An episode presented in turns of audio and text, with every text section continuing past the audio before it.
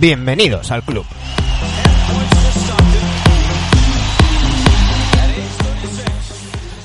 Podría decir que se nos ha hecho corto, pero no. Esto se hace eterno, se hace eterno y todavía no ha vuelto la NBA y no sabemos si va a volver o no. Hay mucho run run y mucho ruido. Pero el caso es que ya estamos a 15 de junio y nosotros apuramos este mes antes de tomarnos un pequeño descanso. Pero antes de hacer esa pequeña paradiña, traeremos ilustres invitados, gente de mucho nivel. Empezando hoy con Nacho Losilla. Y por supuesto, nuestros enemigos de cabecera, Dani Gea y Sergio Jimón.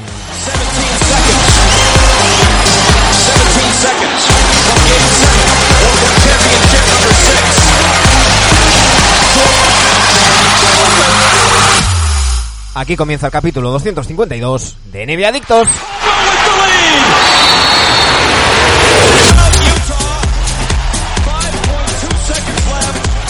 Y lo hacemos como os decía, trayendo a Nacho Losilla. Eh, ya muchos lo conocéis, muchos lo seguís en redes sociales, pero es que es también responsable de muchas de las cosas que leéis en NBA Spain.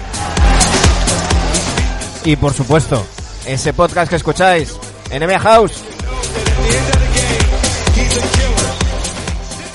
Dani Egea, Sergio Gemón, muy buenas noches, ¿cómo estamos?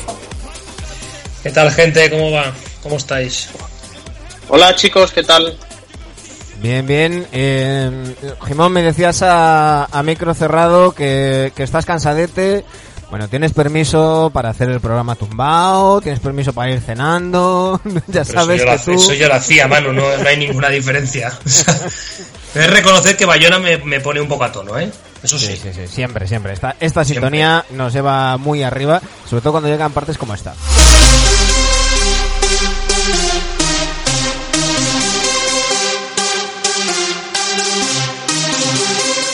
Tan arriba como tiene que estar Dani Egea, que ya empieza a tener hasta petanca y, y claro, de- viene el momento de sacar a relucir la atención Es, que es dividida. un año, es un año trágico, es un año trágico no tener Olimpiadas eh, para alguien como yo, que vive muy activamente en los Juegos Olímpicos, eh, es trágico esto. ¿El curling es olímpico, Dani? De invierno, sí, en No invierno. mayormente en invierno, sí. Ah. Llamando, llamando a la tierra, sí. Bueno, eh, es, esa es en bajo techo, o sea que podría ser en cualquier, en cualquier época del año. En arena, en arena, el curling. No en arena. Nacho Losilla, muy buenas noches, ¿cómo estamos? ¿Qué tal? Eh, buenas noches. Estaba pensando, yo, yo también soy de los que se retuerce por dentro porque no tengamos Juegos Olímpicos. Bueno, pero, pero los tenemos el año que viene. No, no es que los hayan cancelado. Eso no, no, exacto. Lo vais a tener, ¿eh? Sí, sí, pero Yo, ya, ya Nacho- te, te descompone el, el calendario Sí. que tenías. Sí. Yo, de hecho, me había cogido vacaciones en el trabajo para hacerlas coincidir con, con las Olimpiadas. En serio. Fíjate. Bueno, pero Sí, ahora sí, verás sí, NBA, sí. tío. Ahora verás NBA en vez de en vacaciones. No, no, voy a, en NBA. Además, tengo un mes de paternidad todavía por hacer, que ya lo he cuadrado para septiembre. Qué grande. Ah, de, de baja. Un día le contaré a Nacho por privado, por privado si está en Olímpico, eh, le contaré la odisea de cuando estuve en Londres 2012, para que se prepare si quiere ir a París de aquí cuatro años. Yo, yo tengo una Yo- duda yo, muy encantado, importante. vamos. Todo lo que sean anécdotas entretenidas eh, me encantan. Yo tengo una duda muy importante, Dani. Es, ese mes de paternidad te refieres a la baja de paternidad, ¿no? No es que tengas un mes para de ejercer de padre pendiente, ¿no? Eso tendría que pedir años, no meses, para ejercer de padre pendiente. ¿Te imaginas poder elegir cuando, cuando quieres tener ese mes para hacer de padre? Salgo a deber. Sí. bueno, eh, nos decíamos que hoy estamos con, con Nacho Losilla, eh, al que tenemos normalmente en, en y, y en, y en, en el podcast NBA House y siempre trayendo, trayendo actualidad. Hoy te toca mm, pasar por las manos de, de Dani Egea. Ya sabes que a todos los que debutáis en NBA Adictos se os hace un, un test. Eh, Dani, hoy, hoy vamos con el test de debutantes, ¿no? No te has inventado Sí, hoy toca el... No, no, no me he inventado ninguno. Hoy toca un test de... Vamos a ver, eh, Nacho, tú que trabajas para NBA, eh, bueno, tendrás un equipo, no sé si nos dirás que tú eres de todos los equipos o, o- o eso no, no te quita que seas de un equipo en concreto. Si es así, dinos de qué equipo eres, Nacho. De equipo soy de los Phoenix Suns. Bien. ¿Mm? Bueno, Sí, sí. bueno, bueno. Además, me aficioné a ellos ya cuando no estaba Steve Nash, es decir, cuando han sido malos. Entonces es todavía más Oh, curioso. oh, oh, oh. Qué jóvenes sois todos, joder. Yo pensaba que ibas a decir, me aficioné a ellos en la época de Mayerly y tal. Mm, pero no, no, sois todos demasiado jóvenes. No, no puede ser, no puede ser. Pero entonces, ¿cómo, cómo, cómo llegas a Fénix? ¿Cómo llegas a ese equipo tras lo de Nash? ¿Te, influyó algo el, el run and gun o, o cuéntanos, cuéntanos? Sí, sí que el, el equipo de Nash y Studamayer sí que me, me gustaba mucho, pero yo por esa época pues no les pillé, digamos, sus años, eh, los mejores años. Ya después sí que me había visto vídeos, partidos repetidos, me, me gustaba mucho ese equipo, pero sobre todo Studamayer, eh, era mi jugador favorito de ese equipo. Y el caso es que recuerdo que empezó la temporada, la primera de Jeff Hornacek, que era cuando había llegado Bledsoe a los Suns y no se esperaba nada del equipo. Y recuerdo ver el primer partido de la temporada, que fue un Suns Jazz, que ganó Bledsoe con un tiro. Y, y me gustó mucho cómo jugaron ese día. No tenía eh, tampoco yo un equipo en ese momento, ¿no? Eh, realmente de un equipo que siguiese yo. Y bueno, pues ese- esa temporada empecé a ver a los Suns, eh, les vi un partido, me gustaron, les vi otro, les vi otro, les vi otro. Y al final, pues eh, les acabé cogiendo cariño y desde entonces solo me han dado temporadas lamentables. Bueno, nosotros tampoco estamos para tirar para tirar cohetes. Estás hablando con, con dos de Sí. los Knicks y con un apátrida. Sí, sí. Eh, pues escucha, Nacho, nosotros tenemos, no voy a decir corresponsal, pero tenemos un buen amigo reportero allí, Arturo Ochoa, ¿no? Sí. Eh, que, que- que trabaja para Phoenix Suns. Eh, bueno, ya, ya te pasaremos ya te pasaremos programas o cuando vayamos a hablar con él, porque es un hombre que está muy metido en la actualidad de los Suns y siempre es un gusto, siempre es un gusto hablar con él. Eh, bueno, te voy a preguntar por tu jugador favorito. Ya nos lo has dicho, Amares tú de Mayer. No sé si es tu jugador favorito de siempre o, o cómo te dio No, por, era- por Studemayer. Stuamayer era mi favorito de esos Suns y es, Mm. es los jugadores que más me gustan, pero eh, mi jugador favorito es eh, LeBron James. Bien.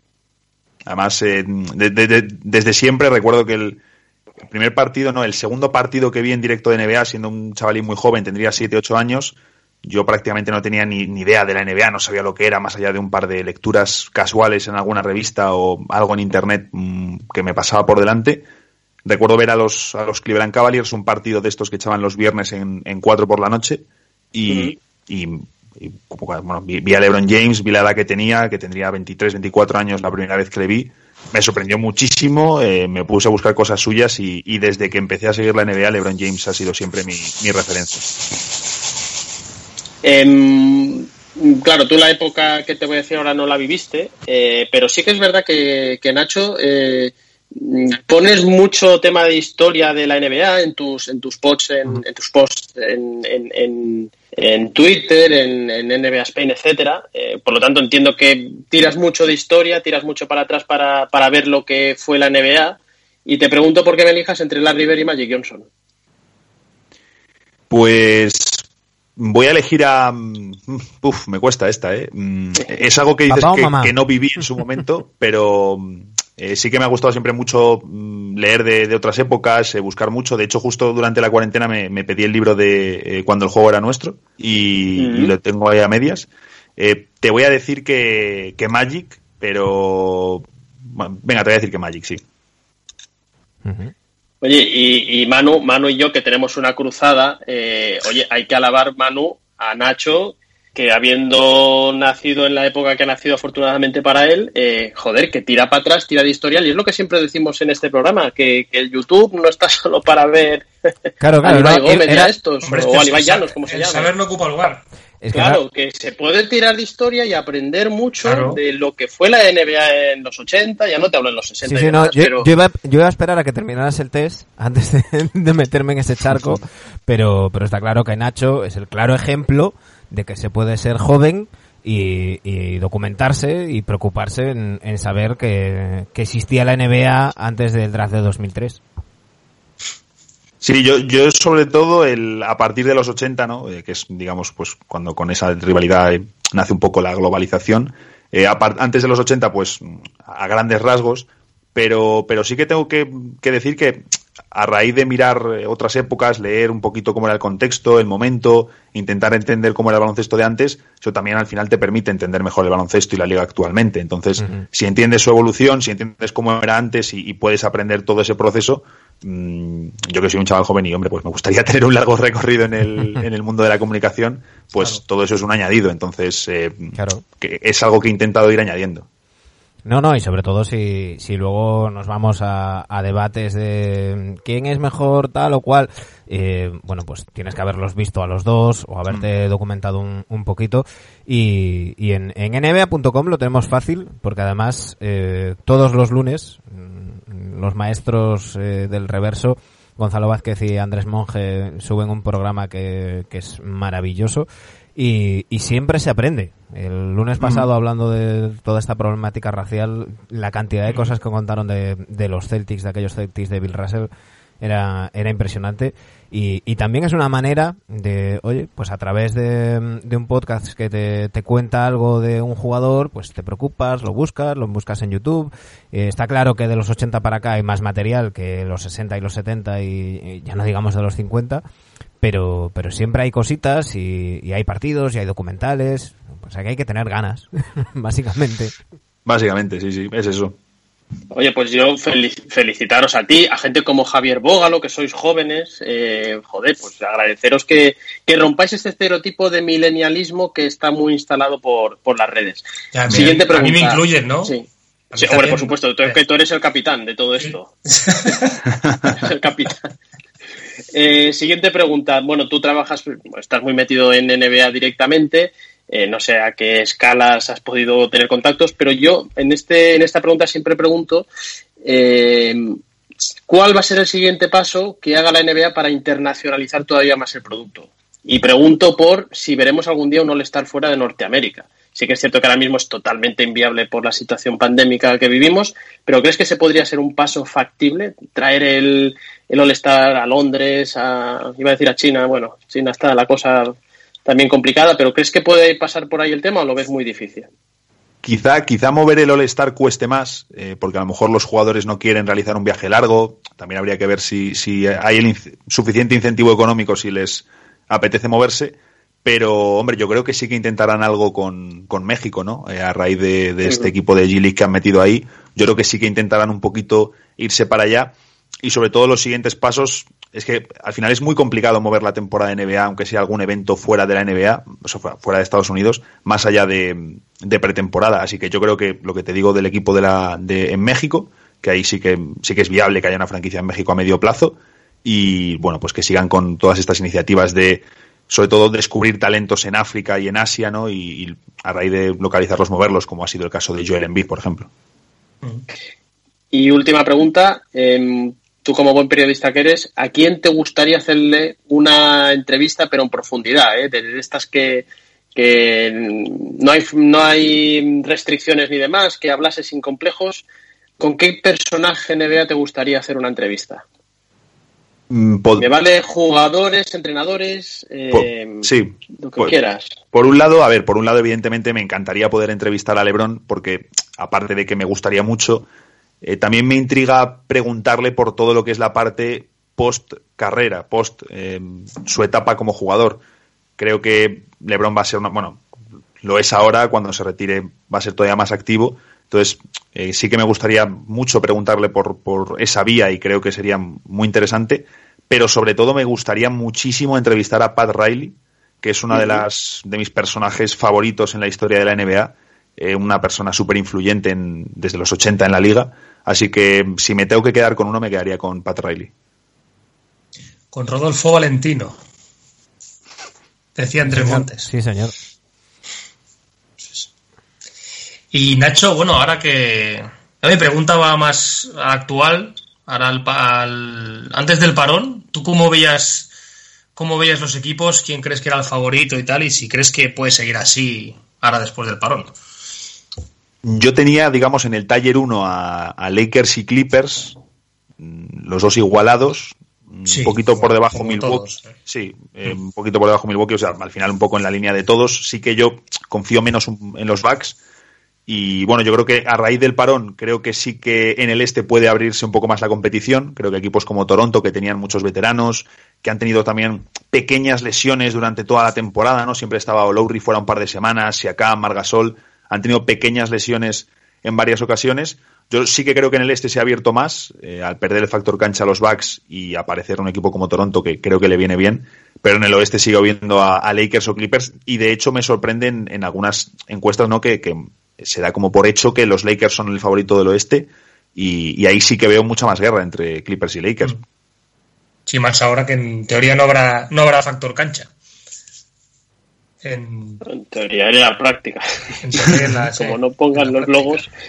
Eh, ¿No veis ninguna sorpresa? O si tuvieses que decir un equipo que, que, diese la sorpresa tanto en este o en oeste en, en los playoffs, no sé, porque yo de Houston, pues mira, yo pienso en Houston y digo, joder, pues es que al final esta gente te, tiene puntos en las manos y, acabaron muy mal y tal, pero no sé, cómo va a ser todo tan raro, es que un par de equipos que vieseis así raros que dijese... Va a ser raro, pero pienso que serán en, primera ronda, si puede haber una Pero es que no tenemos ni idea de cómo están los equipos.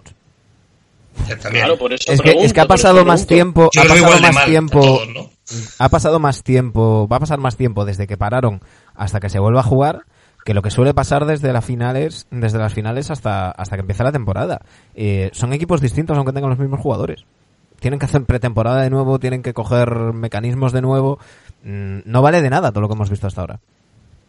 Es que, es que además es clave toda esa parte de, del acondicionamiento, ¿no? Siempre lo cuentan los jugadores, como esa falta de ritmo, ese exceso de ritmo es positivo o negativo. Y al final, eh, a nosotros nos enviaban preguntas al podcast, oye, ¿esto va a beneficiar a los equipos jóvenes, a los equipos veteranos?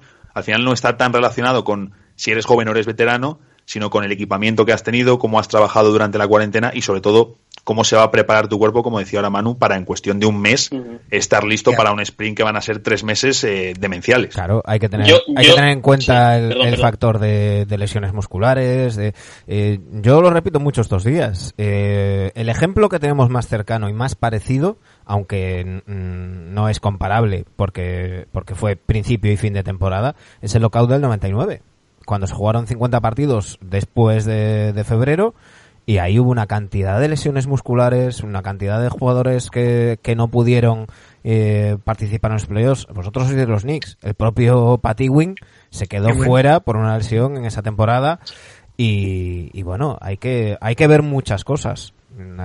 Claro, claro. Evidentemente hay un parón de tres meses, cuatro meses que, que son es una incógnita.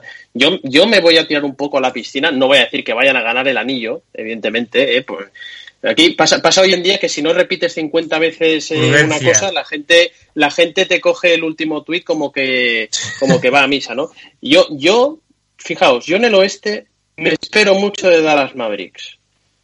Habiendo descansado, por Zingis, cuatro meses parado. Eh, eh, bueno, ya veremos cómo acaba Doncic. No sé, yo, yo es un equipo al que creo que, si hay una sorpresa en el oeste va a ser Dallas. Puede ser. El, el, yo, el problema Con, yo el problema con Dallas lo veo en que todo apunta a que, salvo que haya una gran sorpresa en el calendario y en, y en los resultados de estos ocho partidos que jueguen, todo apunta a que se van a enfrentar a los Clippers en, en primera ronda. Si se enfrentan a los Clippers, creo que es uno de los peores equipos posibles para ellos, porque durante los encuentros de temporada regular hemos visto cómo Patrick Beverly, Kawhi, Paul George, ahora que tienen también a Marcus Morris, son jugadores que, es que justo lo comentaba hoy con, con Artau Pascual por Twitter, son jugadores perfectos para desgastar a Luka Doncic, para eh, darle mucha caña física, para provocar que pierda balones, que esté incómodo, que tenga mucho balón, pero que falle mucho durante la serie y se desespere. Y de hecho, en un partido de creo que fue el primero de temporada entre Mavs y Clippers, Doncic se vio muy superado por ese marcaje tan físico, tan encima, y de dos contra uno agresivos sobre él porque sabían que necesitaban sus fallos, que tuviese mucho balón, que metiese muchos puntos, lo que fuese. Y en los, dos, lados de la cancha, y en los dos lados de la cancha, Nacho, porque ya sabemos que, el, que quizás uno de los puntos menos fuertes de, de Doncic sea la defensa y, y los Clippers fueron un equipo que, que las veces que se han enfrentado le han obligado a hacer ayudas tanto sobre todo a Paul George y, y le han desgastado en, en los dos lados de, de la cancha. Eh, yo, yo estoy con Nacho, yo creo que a priori, y, y repito, a priori porque no hemos visto nada, no sabemos cómo va a venir ninguno de los equipos, eh, es el cruce, yo creo que, que si a Carla le dejaran es- elegir, los Clippers serían posiblemente el último equipo que escogería. La verdad que sí. Veremos. Yo apunto, Yo no sé, cuidado, yo- nadie, nadie está hablando de Denver y yo apunto a Denver porque mirad a Jokic que todavía no, yo me lo sigo sin creer cómo está este tío y solo hace falta que además de, de talentoso sea rápido. Es espectacular. Pero eso, eso depende. Yo- Esas cosas del peso dependen muchas veces. Porque Claro, no, sabemos claro, si a lo mejor, no, no sabemos si con, si perdiendo peso va a ganar rapidez o si va a perder Pero el contundencia en la talento, el zona. talento lo sigue teniendo, ¿eh? Sí, claro, pero, Yo estoy hablando de talento y además siendo rápido. claro, pero Jokic una de las Otra cosa cosas, es que se lo coman en defensa ahora. Que claro, no- pero Jokic una de las cosas que tiene es que en ataque, con, con el cuerpo que tiene, se planta y no lo mueves ni con un bulldozer. Claro. Claro, si Verdad. pierdes ese, ese peso, eh, mm, mm, eh, él utiliza mucho el juego desde el poste alto, el, el mover el, a lo Margasol, por decirlo de alguna manera, o- a lo, Correcto. a lo Pau en, en, en los tiempos del triángulo ofensivo. Eh, mover el equipo desde, desde la zona, desde la bombilla. Mm, A lo mejor, con menos peso, los defensas lo, lo tienen menos complicado para, para moverle, no lo sé. A mí, a mí me genera mucho interés el tema de Jokic, más allá de, de todo el meme que pueda generar el cambio físico, precisamente por eso, porque es un jugador que siempre ha tirado de ese exceso de tamaño sobre sus defensores desde muy fuera. Y, y yo, yo quiero verle con una camiseta de baloncesto, como es el, el cambio que vemos, pero es, me, me A genera ver si está mucho interés fibrado. Sí. Claro, a ver si se ha puesto. Una cosa es no que era esté muy delgado, pero otra cosa es que, Claro. esté, que esté fibrado, claro. No era muy prometedora la- las imágenes, pero, pero hay que verle con camiseta. De, de todos modos, eso. eh, Me genera mucho, mucho interés ver a Jokic en, en la vuelta. Yo, yo, si me dejáis opinar, em, y, y para cerrar el tema, em, yo es que esta manía de, de decir, no, es que si pierden peso, si pierden peso, es que hay jugadores que su peso es ese. Y, y a Zion Williamson, la manía de hacerle perder 20 kilos en cada pierna, parece que todos tenemos, es que Zion ha sido así toda la vida. Toda la vida, con 20 años que tiene, ¿no? Toda su vida. Que ya ha nacido así, parece, ya ha nacido gordo el hombre. Pero yo a veces pienso que sí, esta, esta manía de, no, que tiene que perder peso, tiene que perder peso. Oye, es que estos jugadores, pues, pues se han labrado así, su físico es Ya, así, bueno, por Dani, mucho pero- que le hagas pero el perder ejemplo peso. que pones, No, Dani, pero es que el ejemplo Williamson que pega unos pones son, brincos que Jokic no pega, por ejemplo. claro, son, cosas, son ejemplos completamente distintos. Es decir, tú hablas de, de Zion Williamson, eh, quizás el ejemplo más comparable a Zion sea Charles Barkley. Charles Barkley era otro tío con tendencia a, a engordar, pero con una Sí, pero, explosividad. pero, Manu, yo me, ref- yo me refiero, no, claro, no los estoy comparando a ellos, nosotros Claro, estoy, no, no, estoy no, haciendo la comparativa de, sí, de esto de, déjame- no, es que tienen que perder todos peso. explicarte, Digo, déjame no, oiga, Pero Dani, déjame explicarte lo que te quería decir, hombre. Digo, que, que con Barkley también pasó, también se le decía, y cuando Barkley perdió esos kilos, vimos las mejores temporadas de su carrera. Vimos a un Barkley que no perdía explosividad y que ganaba resistencia en la- a las lesiones, que, mm, ganaba eh, mucha velocidad. Eh, lo que se habla de, de Sion no es por mm, decir, uy, es que está gordo. No, no, lo que se habla de Sion es, esas rodillas aguantarán con el estilo que tiene. Es decir, eh, Jokic, y, vuelvo a poner el ejemplo de, Margasol, son tíos que, que podrían jugar en la NBA pesando lo que es Shorcianitis, porque son unos tíos que tienen un juego distinto, desde el, desde el talento, desde la visión de juego, eh, como diría Piti Hurtado, no saltan la guía de teléfonos de Cercedilla de abajo, pero, pero no, lo- no lo necesitan hacer. Yo no sé si eh, Zion Williamson sin rodillas, entre comillas, puede hacer ese juego. Por eso yo creo que Sion tiene que bajar un poco de peso. Aún, aún tiene que demostrar, aunque vaya a ser portada del 2K21, aún tiene que demostrar. Ha jugado 15 partidos en la NBA. Aún tiene que Pero, demostrar. pero si le si le bajas de peso a Sion, ¿puede seguir siendo Sion? claro. Sí, claro. No, es, que, es que no, no hablamos de bajarle. No, no, claro. Que Yo pese tengo mi 50 Claro dudas, lo que yo creo que. Estoy con Nacho. Yo creo que físicamente no debería afectarle mucho. Es lo que dice Manu, no creo que baje, que le hagan bajar 25 kilos, ¿no? Claro, lo hablamos, lo hablamos con Manuela Echeverría aquí, con, la, con nuestra nutricionista experta en, en deporte. Y ella lo decía, dice, oye, no hay que mm, quitarle 20 kilos, pero a lo mejor 7 kilitos, eh, sin perder esa musculación, sin tal, eh, pueden, pueden hacerle sobre todo mucho bien a sus articulaciones. Claro, pero aquí al final el asunto con Sion sobre todo es que los únicos que tienen realmente constancia de sus músculos, su físico, tal, son el, es el equipo médico de los Pelicans y se supone, se supone que durante todo este periodo de recuperación, que Sion dijo que él podría haber vuelto antes, pero que la franquicia no quería, que le estuvieron enseñando a andar de nuevo, que estuvo aprendiendo muchas cosas de su cuerpo. Yo creo que a lo mejor hicieron lo que tenían que haber hecho con Derrick Rose en su día, enseñarle a caer, enseñarle a utilizar su cuerpo y oye, pues a lo mejor necesita perder unos kilos. El asunto es que a Sion no le puedes quitar. Había gente que decía, no, es que Sion tiene que perder 30 kilos. es que si le quitas 30 kilos ya no es Sion. Pero, eh, eh, claro, es, que al final, es como si dices, eh, no, es que Sion tiene que crecer 20 centímetros, ¿no? O sea, hay cosas que no tienen sentido.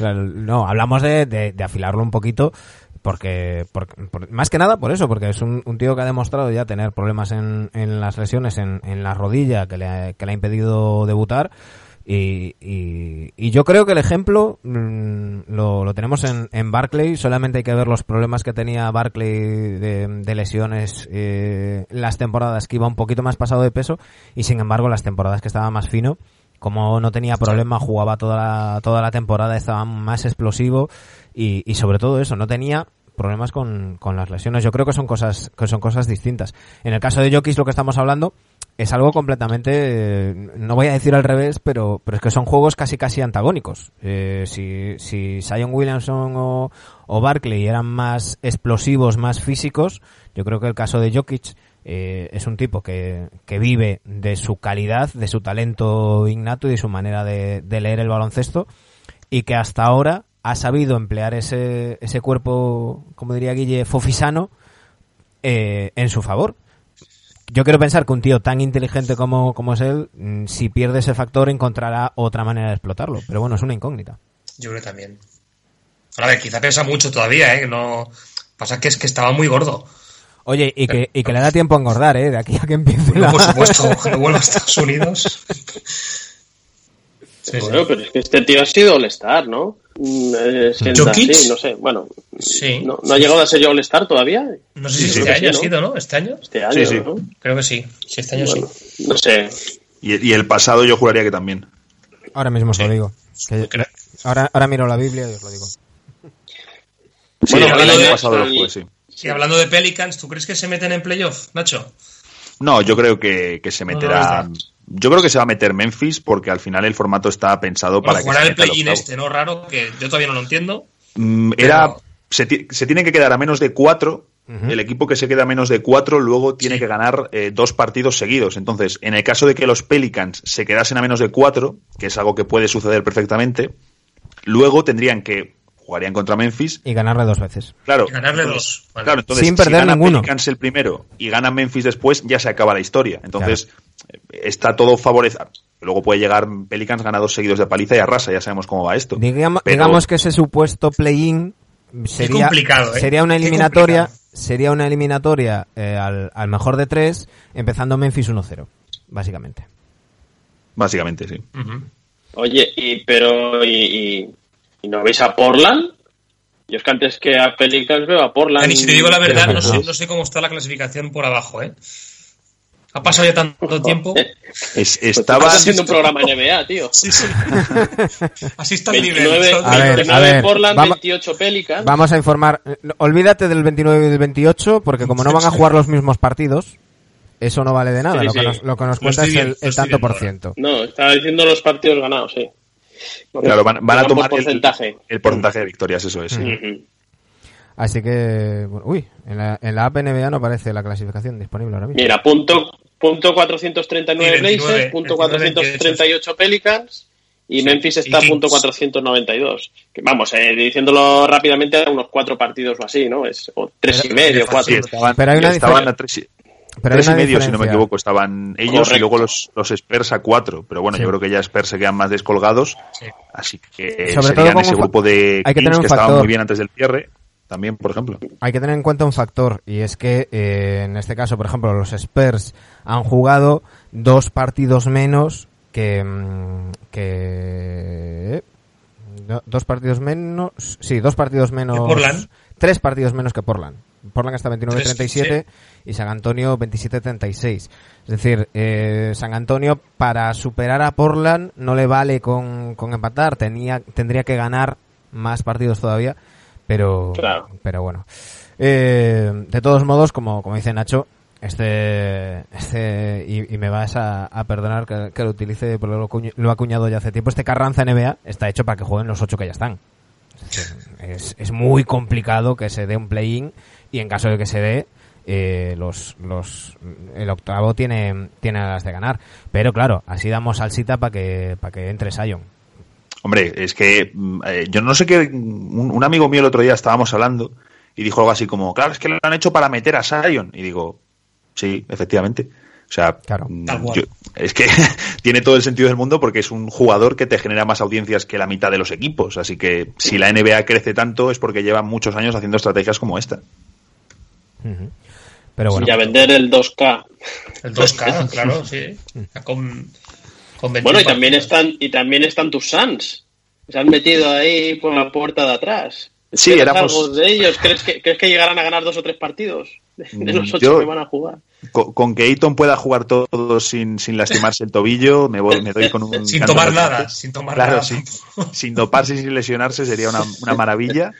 Pero, pero bueno, es que sobre todo, yo creo que los Suns pueden hacer un mejor papel de lo que se puede pensar. Eh, este año el equipo ha jugado mejor. Oye, con Ricky les ha dado otro aire, eso es verdad. Sí, sí. eh, sobre todo yo creo que Monty Williams se nota que este año ya por lo menos el equipo tenía una idea jugando, no como hace dos años. Eh, yo de todos modos sigo convencido que algo ha pasado en ese vestuario porque las primeras, el primer mes de juego se, era un juego de muy alto nivel. Luego llegan las lesiones y el equipo no se recupera y el equipo no ha funcionado. Ha habido algunas declaraciones de Ricky después de algún partido que me han dejado con la mosca un poco detrás de la oreja. Yo creo que ha pasado algo ahí, pero eh, con Ricky que con tiempo para recuperarse, que venía del Mundial, ha tenido problemas de la espalda, Baines que empezó sensacional la temporada y Sí. luego no ha podido jugar también por lesiones, eh, otros jugadores como Cameron Johnson, el rookie que, que ha estado lesionado, el banquillo ya era débil y ha habido piezas de banquillo que han, han estado fuera, así que yo creo que F- Phoenix puede hacer un buen papel, no va a ganar, no se va a meter, pero creo que Phoenix puede hacer un buen papel. hay que tener en cuenta otro, otro detalle, y es que lo comentábamos la semana pasada, a la hora de las opciones de, de draft, eh, van a contar la clasificación eh, tal y como cabe después de esos ocho partidos que se van a jugar en, en Orlando. Eh, no sé, yo, yo tengo mm, enormes dudas de que Washington salga ni siquiera a ganar un solo, un solo partido, teniendo en cuenta que si pierde los ocho puede quedar detrás de Hornets y, de Bulls. No sé si los Suns estarán en la misma situación.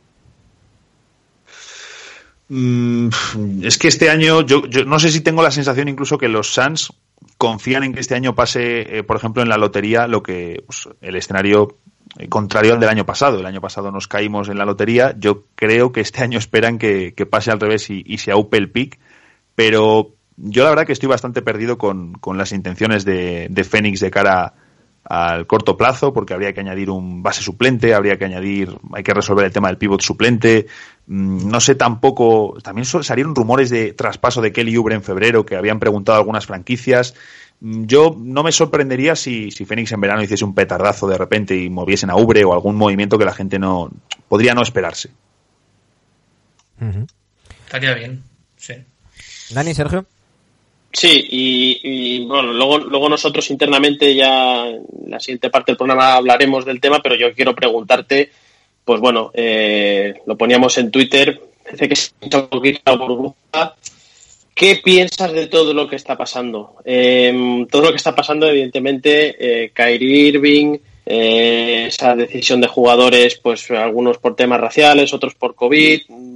Cuéntame un poco cuál es tu opinión y, y si crees que de verdad mm, se va a parar la liga, no se va a reanudar, cosa que yo, vamos, no, no lo cuento ni, ni mucho menos que vaya a pasar. Eh, dime tu opinión de un tema así un poco tan controvertido, ¿no? Bueno, creo que con Kairi mm, la calidad está tan fuera de duda como la estabilidad, la estabilidad de su, de su cabeza, ¿no? Eh, creo que, que a mí es un jugador que me fascina, me fascinaba en Cleveland, pero creo que las decisiones que ha tomado en los últimos años han sido cuanto menos cuestionables desde fuera y, por supuesto, teniendo la información que tenemos. Pero a mí, por ejemplo, me gustaría saber si él estuviese sano y tuviesen a, por ejemplo, Tyron Lue de entrenador, si estuviese haciendo esto. Tengo mis dudas al respecto. Y luego sobre todo ya pero yo ahí, le doy la vuelta al argumento Nacho. Tú crees que si LeBron James si esto hubiera sido el año pasado con los Lakers fuera de playoff tú crees que LeBron James estaría haciendo tanta fuerza para que se juegue sea como sea no, por supuesto que no, evidentemente. Claro, claro que no estaría haciendo la, misma fuerza.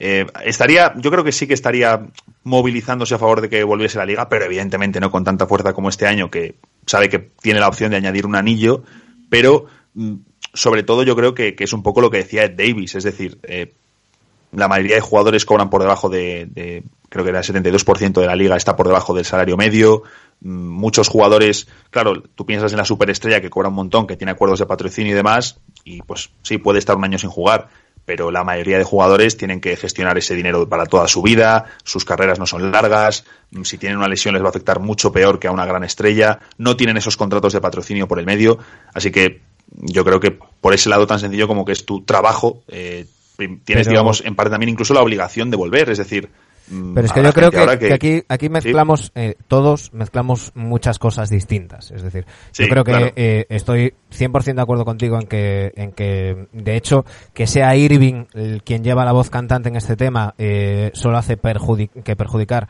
a quienes tienen sus dudas sobre si volver o no. Totalmente. Eh, por, por sus precedentes, pero como, como leía hoy en, en The Athletic, que, que su historial no, nos distraiga de que a lo mejor tiene razón en, lo que está diciendo. Y parte de las quejas vienen precisamente de esos jugadores eh, que no se sienten representados por Chris Paul, que sienten que LeBron James está manejando el sindicato desde fuera con su amigo Chris Paul, que siendo presidente Chris Paul eh, se llegó al último convenio que favorece precisamente a las estrellas y, deja peor parados a esos jugadores de, calidad media o, de contratos más, más bajos y, que mm, en parte lo que están diciendo es que mm, a muchos no se, no se las ha consultado, que no se están teniendo en cuenta su, su opinión y, yo creo que hay varios temas a tener en cuenta. Es decir, por un lado está el tema del, del conflicto racial, de, eh, que ahí podemos debatir si es, mm, si tiene más efecto parar una temporada de un deporte o si tiene más efecto jugar y protestar. Eso es un debate distinto. Luego están los términos de salud.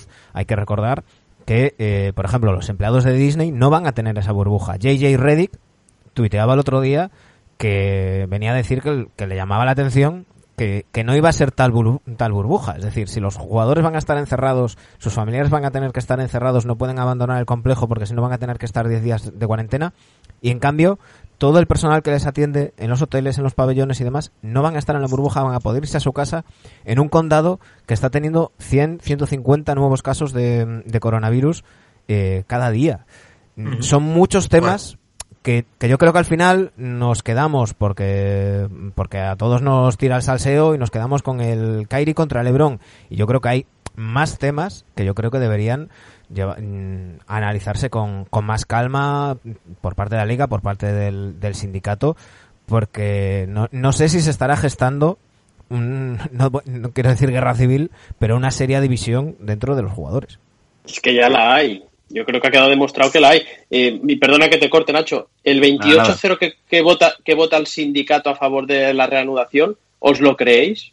Yo no me lo puedo creer. Ese 28-0. No puedo creerme que no haya ninguna voz discordante que votase todo que sí. Es que si McCollum, ya dijo, CJ McCollum ya dijo que en, que en, que en unos chats internos eh, él había dicho que no y, y que luego el representante votó que McCollum, Manu, Manu, que McCollum está dentro del sindicato de jugadores. Sí, sí, sí, por eso. No sé en qué puesto tiene concretamente. Es uno, es uno de los vicepresidentes del sindicato. Mm. Exacto. Nacho, perdona, que te he cortado. No, que yo iba a decir que totalmente lo que dice Manu, que esté Kairi al frente no les beneficia a los que de verdad quieran parar, pero yo creo que al final, digamos, por la parte económica de trabajo, muchos se van a decantar, eh, más allá de la cuestión de si sería positivo o negativo parar, el impacto que puede tener, muchos simplemente por la cuestión económica van a tirar para adelante y van a preferir jugar. Pero luego también lo comentaba justo hoy con, los compis del trabajo, la NBA es muy importante, eh, también es una liga muy avanzada, lo sabemos, pero eh, lanzando la pregunta, ¿hasta qué punto puede realmente eh, cambiar la NBA? Es decir, por no jugar ahora y empezar a jugar en unos meses, ¿se va a conseguir realmente un gran cambio diferencial a nivel estructural, que es lo que están buscando los, eh, los jugadores? ¿Van a poder conseguir ese cambio por no jugar ahora y empezar dentro de unos meses?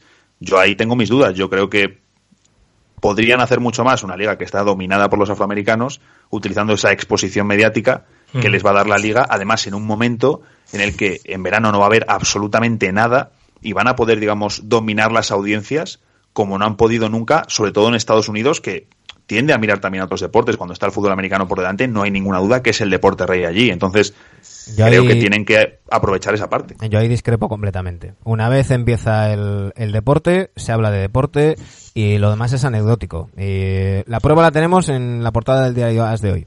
Marcelo marca un gol, se arrodilla. al final es eso, Manu. Sí, y, y, aprovechan la imagen para poner otra cosa que no tiene nada que ver. Es decir, eh, a quien le interesa no hablar del tema de George Floyd, no va a mencionarlo en absoluto en ninguna de las imágenes, en ninguna de las noticias, y, se hablará de que, de que ha vuelto la NBA. Entonces, no eh, sé, yo creo que hay muchas maneras de hacer esto, ¿eh? Yo, yo estoy más con Nacho, la manera de, de reivindicarse, pero otra cosa es, otra cosa es hablar de qué pueden lograr o qué no pueden lograr. Pero desde luego, mm, eh, la visibilidad es mucho menor jugando un partido, aunque lleves una camiseta en el calentamiento. Eh, hace, hace tres años fue lo del el I Can Breathe. Sí, todos llevaron camisetas de I Can Breathe en el, en el calentamiento. Se guardó un minuto de silencio en todos los partidos. ¿De qué valió? ¿En cuántos sitios salió? Eso, creo que es... Al final es depende de la repercusión que tenga, ¿no? Claro. Pero, yo creo que eso es un poco también lo que decía Masai Ujiri. Eh, hubo un día que tuve que traducir los 30 eh, comunicados de cada franquicia, que fue terrible, la verdad. Y... Menos la de Knicks, ¿no? La de Knicks, no, cierto, cierto. Los Knicks no estaban. Eh, bueno, creo que metimos, como no había nada, metimos que, que estaba Dennis Smith por ahí, porque no había otra cosa para meter. Pero, pero sí que recuerdo, pasando el de Toronto, el de Masai Ujiri, me pareció uno de los más interesantes y reflexivos, porque decía, he estado pensando sobre el proceso y siempre ocurre lo mismo. Hay una muerte, estamos dos semanas protestando, eh, salimos en todas partes y vuelta a empezar. No hay un cambio real. Entonces, ¿cómo consigues ese cambio real? Dejando de jugar, jugando y reivindicando socialmente con camisetas, ¿cómo consigues ese cambio? ¿Puede conseguirlo la NBA? Pero es que el tema eh, eh, es como, como, todas, como todo lo que se consigue, se consigue peleando. Eh, si, si al final vuelves a jugar, haces lo que pedía la... Me vais a perdonar, pero es que este tema me, enciende mucho. La estúpida de la Fox que decía, Lebron, cállate y, juega, ¿no? Pues al final es eso. Al final es eso. Evidentemente no es lo mismo el impacto que tenga Dennis Smith o el impacto que, que tenga mm, eh, cualquiera de los Hernán Gómez, por poner un ejemplo, que si mañana Lebron se sienta y dice, señores, eh, mm, una, un proyecto de ley, por lo menos, y si no, no jugamos. Y se planta todos los días en sus, en sus redes sociales con sus millones de seguidores y la monta. Pero estamos hablando de cosas que, son imposibles. O sea, estamos pidiendo a los atletas eh, que, promulguen leyes. Eh, no, no, no, yo, no he dicho eso, Dani. Un proyecto de ley. Claro, que, un proyecto de ley. Claro, que, le que pida a los representantes un proyecto de ley. Vale, pero tú puedes pedirlo con una camiseta también en cada partido, puedes pedirlo de, muchas vale, maneras. ¿Y de qué te eh, vale? No sé. ¿Y de qué te vale? ¿De qué sirve? Pues va a servir de lo mismo de que no haya temporada. Y perdona, eh, que yo también yo creo que estamos todos de acuerdo en que la sociedad americana eh, sigue siendo racista. Estamos todos de acuerdo en, la violencia extrema de la policía o, del, de las Fuerzas Armadas de allí. Sigue y seguirá. Yo creo que lo tenemos todos claro. Lo digo para que luego en Twitter nos digan que no lo hemos dicho. Partamos de esa base, se vienen con los deberes hechos. Ahora, yo, que se deje de hacer una temporada, y qué vas a conseguir con eso? Pues vas a conseguir seguramente lo mismo que sacando camisetas, que sacando, arrodillándose en el, en el himno o mil cosas más. Vas a conseguir lo mismo, nada o casi nada. Bueno. Partiendo de ahí, Yo prefiero opinión. jugar. Y que Ya, cada ya, día yo- yo y que cada sé que tú partido prefieres que haya un distintivo y haya eh, pues mil maneras de reivindicar. La imagen no de México en los, en los Juegos Olímpicos pasará a la historia. Eh, pues bueno, pues a lo mejor se puede buscar alguna foto así también. Pasará la historia, pero ¿de qué sirvió en el 68, Dani? Pues lo mismo que no va a servir que no se juegue no va la a NBA. servir ahora. aunque se En cancele. No va a servir para nada. Dejémoslo La cuestión yo, es eh, elegir, es mi opinión, ¿eh? elegir un poco los, opinión. los momentos, ¿no? Los momentos donde reivindicarse. Imaginaos que hay un, ¿eh? un no de tiro fácil, ganador, ¿eh? un vídeo de un tiro ganador, ganador de, de un partido, una serie de playoff, y se reivindica en ese momento. Pues ese vídeo va a quedar para siempre. Más que en el himno arrodillándose, que luego, como dice Manu, nadie se va a acordar. Pero bueno, son momentos también, cada uno ya No lo sé. tiene su opinión. Al final lo que dice Beverly, ¿no? Que lo, lo que diga Lebron. Esto, esto es una alopeciocracia. Lo que digan los dos calvos que mandan es lo que se va a hacer. Así que, eh, pero bueno, en fin, que me, me enciende mucho el tema. Vamos a, a cambiar, luego volveremos en el Opinedoque. Eh, porque le preguntamos a, mm, a Nacho su mejor recuerdo NBA. Y, y en esta ocasión nos vamos a traer, a traer el audio porque, porque ya está repetido. Esta es la primera vez, es la primera vez que repetimos recuerdo, chicos, ¿eh? En todas estas ¿Ah, sí? semanas, sí, sí. Eh, ver, a ver. ha, ha elegido el mismo que Alex Perona. Y, y- y voy a trolear un poquito, Nacho. Has elegido el, el año que Adam Silver fue MVP de las finales, ¿no? Ese- con la con la sanción de Draymond. Eh, sí, sí, Efectivamente. es- ese es el ese en NBA y luego el, el partido de, de semifinales contra Francia de Pau Gasol son los mejores recuerdos que tengo en el baloncesto. Bueno, ¿Qué, part- qué tremendo. partidaza es el de semifinales? ¿Qué una, partidazo? una maravilla, una maravilla.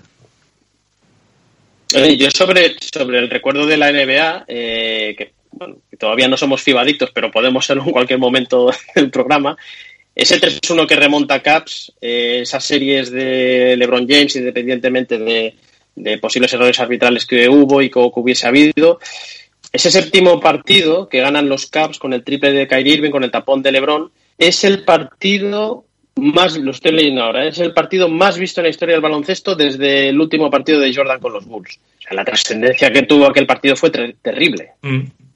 Hombre, es que eh, además creo que eran de, de- en el vídeo este que sacó la NBA de las mejores jugadas de la década, que eran 100, dos jugadas del top 4 eran de ese partido, el triple y el tapón. Que, que creo que además se suele olvidar la defensa que hace Kevin Love a Stephen Curry en el triple, porque. Kevin Love en playoffs siempre ha hecho eh, un- bueno, unos partidos bastante mediocres con Cleveland. Mm, Creo que sus playoffs han sido muy decepcionantes siempre con los Caps. Y, y ahí no sé qué le pasó, que, que entró un espíritu dentro de él o algo y defendió Sí, como sí, no ha defendido sí. nunca. Porque Lleva la vida en aguanta- ello, es verdad. Sí, sí, ¿eh? no, es, es que es brutal. A- Aguanta a Curry en el triple que, que le provoca un, un lanzamiento forzado que yo recuerdo en su momento, cuando vi a Curry emparejándose con Love, pensé, ya está, eh, gana Golden State. Y, y creo que se suele olvidar, ¿no? Porque está el, el- el tapón, el triple, pero luego la defensa de Love, que es de las mejores que habrá realizado en su carrera. Podemos sí. decir que fue el, el maracanazo en la historia de la NBA, ¿no? Que los Caps remontasen aquel en 3-1 cuanto a y que ganasen sí. el séptimo Sí, y que ganasen el séptimo en, en Oakland, ¿verdad? En cuanto a series, sí, porque no, no ganaron, ganaron dos en Oakland, ¿no? Es que, claro, además, ya considerando simplemente el hecho de que es el único 3-1 que se ha remontado y, y en unas finales al equipo que venía de hacer un 73-9, lo engrosa más, ¿no? Yo creo que Sí. hablamos de, de una serie que va a ser recordada y, y, pues que, que a lo mejor en, que ojalá en 20 años tenga que seguir poniendo tweets de hace 20 años eh, los Cavaliers ganaron el 3-1 y, y yo, vamos, eh, una, una serie histórica de, de las mejores que hemos visto y, y, bueno, es que yo creo que no hace, fal- hace falta decir mucho más, ¿no? Todos los que lo hemos vivido, fuese más con un equipo o con otro, mm, es una serie que es una absoluta locura. No, Hay que recordar los, los partido en las 41, finales, partidos, los pues, 41 puntos de, mm, de LeBron y 41 puntos de, de Kyrie en el quinto. Eh, el, el, el partidazo que, que hace Kyrie en el séptimo. con- y, bueno, ya, que me he puesto en modo troll, voy a, continuar. Ese 0 de 4 de LeBron James en los últimos 3 minutos del séptimo. ¿eh? Bueno, yo, creo que en general los séptimos partidos suelen estar eh, muy plagados de fallos, son partidos bastante defensivos, que les cuesta, de hecho es que al final, eh, lo que tú decías ahora es que Lebron falla, pero es que es un intercambio de fallos eh, de un equipo a otro, eh, fallan muchísimo. Lástima que se le sale el mate a Lebron eh, cuando en una de las últimas acciones que cuando Kyrie se vuelve loco, que se intenta marchar y luego vuelve y le da un pase a Lebron, que casi machaca sobre Draymond Green, se le sale el balón y por bueno, luego se queda en el suelo, parece que se había lesionado. Pero vamos, eh, sobre todo yo creo que los dos partidos anteriores, eh, tanto el, tanto el, bueno, lo has dicho tú, creo que en el, en el quinto cuando meten los dos más de 40 y en el sexto que LeBron repite con más de 40 y en el último no sé si hizo el, triple doble, mm, vamos, y, y la defensa de Cleveland en general, es que la de promedio, fue, fue, una locura. De, hecho, me suena también que fue el primer jugador en liderar todas las categorías estadísticas principales. En, en lo promedió, creo que promedió el triple doble en las finales. O, lo que dices tú, Nacho, que fue el, el primero en liderar puntos, asistencias y rebotes. Bueno, y, ya que lo ha mencionado Nacho, eh, y, que os vi con ganas de, entrar un poquito, eh, metámonos en tema de selecciones. nos decías, Nacho, que tienes otro momento que es de los que te, mm. llegaron muy dentro, ¿no? Sí, la verdad que recuerdo, vamos, eh, estar en mi casa, yo creo que si te gusta el baloncesto y, veías ese partido y, y, si evidentemente apoyabas a la selección española, te, cuando Pau hace el mate y luego se gira y, hace ahí el flex con los brazos, es que yo recuerdo hacerlo también en mi casa, ¿no? Me, vine ahí, ahí arriba y, vamos, eh, yo con un partido, o sea, con ese, con ese de Cleveland lo disfruté porque yo quería que ganase LeBron, evidentemente, pero eh, digamos que con la NBA no es tan apego emocional con el, con el equipo, ¿no? Y encima siendo contra Francia después del fracaso de 2014 que fue terrible. En y Francia. Claro, y es que encima era en Francia, ¿no? Y, y, lo cabreados que terminamos el Mundial de 2014 con esa plantillaza que llevaba la selección, que era una locura de plantilla, el fracaso, y en 2015, cuando nadie consideraba que España fuese a ganar, mm, vamos, es que fue... fue era un partido de NBA, ¿eh? Porque pues, Francia tenía siete NBA. Sí, sí, sí. Claro, es que fue al revés porque en 2014 ya se hablaba desde fase de grupos de esa final España-Estados Unidos, que podían llegar, que era el año, no sé qué tal, y nos apea en, cuartos Francia con un equipo inferior, y en 2015 fue al revés, así que fue bonito, fue satisfactorio y vamos, el partido que más he disfrutado con diferencia de toda mi vida. Me llama la atención que hay mucha gente que, menciona ese partido de, Francia como el, partido que, mejor recuerdo tienen de, la selección española y demás. Y a mí, en cambio, mm, mm, el, partido de la selección española que mejor recuerdo tengo es el de contra Argentina en las semifinales del, del Mundial. Del Mundial. Bueno, y las dos finales olímpicas, evidentemente. Sí, las finales también, pasa que bueno, al final luego se pierde, ¿no? Pero yo, por ejemplo, ¿qué, qué me pues ocurre? que en el... Hay derrotas que, no, no, son mejores que, muchas victorias. no, no, totalmente, ¿no? Pero que al final el de Francia, como termina en victoria, pues yo creo que terminas un poco, ¿no? Con ese punto, además entrando en finales. Eh, luego creo que además España pasó el rodillo sobre Lituania, no me acuerdo contra quién fue. Y, Lituania, sí. Y a mí, por ejemplo, es que el caso de, de la semifinal de Argentina me pilla pequeño y no recuerdo verlo en directo pero entonces lo he visto repetido, pero claro, ya no es la misma emoción. Claro. por la mañana en Japón sí, sí, lo vimos. No, yo sobre todo porque, porque eh, yo tuve la sensación de que se ganaba el Mundial en, en ese momento. Hay que recordar la lesión de Pau y, y cómo se, se recompone la, la selección para, para luego jugar un, una final contra, contra Grecia. Pero bueno, ya llegar a la final ya era, ya era todo un, todo un éxito. Aquel triple de Nochoni que no, que no entra. Y, y bueno, oye, cada, cada uno va, va teniendo sus, sus recuerdos. Eh, Nacho, te, te tengo que pedir, mm, bueno, perdón por muchas cosas. Primero por, por, por cómo me, encendí antes y, y, que te hayamos, te hayamos pisado un poco. Eh, nada, hombre, nada. Pero es que hay, hay cosas que me, me llevan los demonios. Y, y, segundo, por el atraco que te acabamos de hacer, porque mm, os juro que yo tenía la sensación de que llevábamos 25 minutos y, y llevamos más de 50. bueno, también hemos opinado aquí, o sea... Así que es, es, es, lo que pasa cuando, cuando se está a gusto, Nacho. Yo espero que tú hayas estado a gusto a pesar de todo esto, ¿eh? No, no, sí, sí lo he estado. O sea, de hecho, tampoco me da la sensación de que lleguemos aquí casi una hora conectados. De todos modos, me había despejado la, la noche. Eh, habíamos tardado ahí en encontrar el calendario. Me había despejado la noche por si, por si, se alargaba, claro, por si acaso. Aquí siempre se alarga, ya te lo digo. Pues te, te damos las gracias, Nacho. Eh, prometemos volver a, a molestarte. Y, y, te seguimos en, en NBA y te seguimos en ese podcast NBA House. Así que ya sabes, aquí eres un NBadicto más y aquí tienes tu casa. Nada, gracias a vosotros, lo dicho, me lo he pasado muy bien y, cuando queráis. Y felicidades por un buen trabajo que haces de recopilar cosas históricas. Eso es. Yo a mí me quedo mucho con estas cosas de los millennials, no como otro que tenemos en este programa. Eso es. Un fuerte abrazo, Nacho. Un abrazo, hasta luego.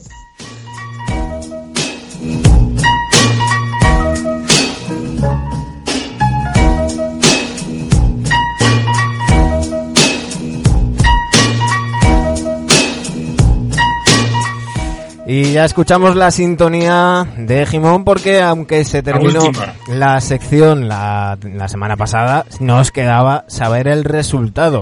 Y es que en la final de Buscando al jugador perfecto de la franquicia mm, Guay que te cagas, Más guay. eh, teníamos la final entre los Bucks, el jugador perfecto de los Bucks y el jugador perfecto de los Warriors. Cuéntanos, ¿cómo quedó la cosa? Que cómo queda la cosa, vaya, una rase. Esto es buena final NBA, sería un 4-0, un sweep del jugador perfecto de Warriors, ¿eh? con un 80% contra un con un 80,7 contra un 19,3. O sea, no ha habido, no ha habido color. Yo pensaría, pensaba que, y eso que voté a Milwaukee. Pues digo, ah, vamos a ayudar al, al teóricamente más débil, pero es que, vamos, ha habido prácticamente unanimidad con un, jugador perfecto com- compuesto con, con el ataque de Clay Thompson, la defensa de Draymond Green y la visión y el liderazgo de, de Stephen Curry, ¿no? No hay, no hay ningún color.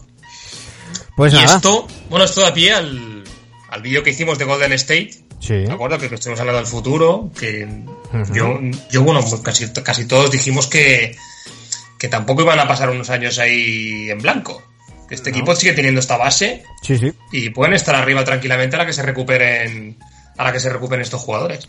Os recordamos que en el canal de YouTube tenéis ya nuestro análisis de la temporada de los de los Warriors y nuestro análisis de temporada de los Caps. Eh, ¿Que no mola YouTube? No os, no os preocupéis. Ahora cuando, mm, cuando hagamos el, el parón que vamos a hacer en dos semanitas, os iremos subiendo eh, los, los, los audios de esos, de esos vídeos que ya nos los habéis pedido algunos, pero bueno, eh, de momento los tenéis en, en YouTube y así esas semanas que, que descansamos seguís teniendo contenido eh, todas, todas las semanas. Eh, bueno, ya hemos terminado con las secciones por esta temporada, así que chicos tenéis que ir Qué pensando en las pena, secciones tío. de la temporada que viene. ¿eh? Así que, Yo me estoy preparando alguna, ¿eh? bien, bien, bien. Yo hasta diciembre, hasta diciembre. Bueno, temporada, claro, hay que, hay que matizar. Temporada que viene. ¿Qué? ¿En diciembre o, Bueno, hombre, de o, aquí a- cuando, o cuando empiece? De aquí, de aquí a allá No, veremos, no, no. veremos a ver si no hay Empiece la lockout. siguiente temporada, entiendo, ¿no? Veremos a ver si no hay lockout. De momento, vamos a opinar de qué.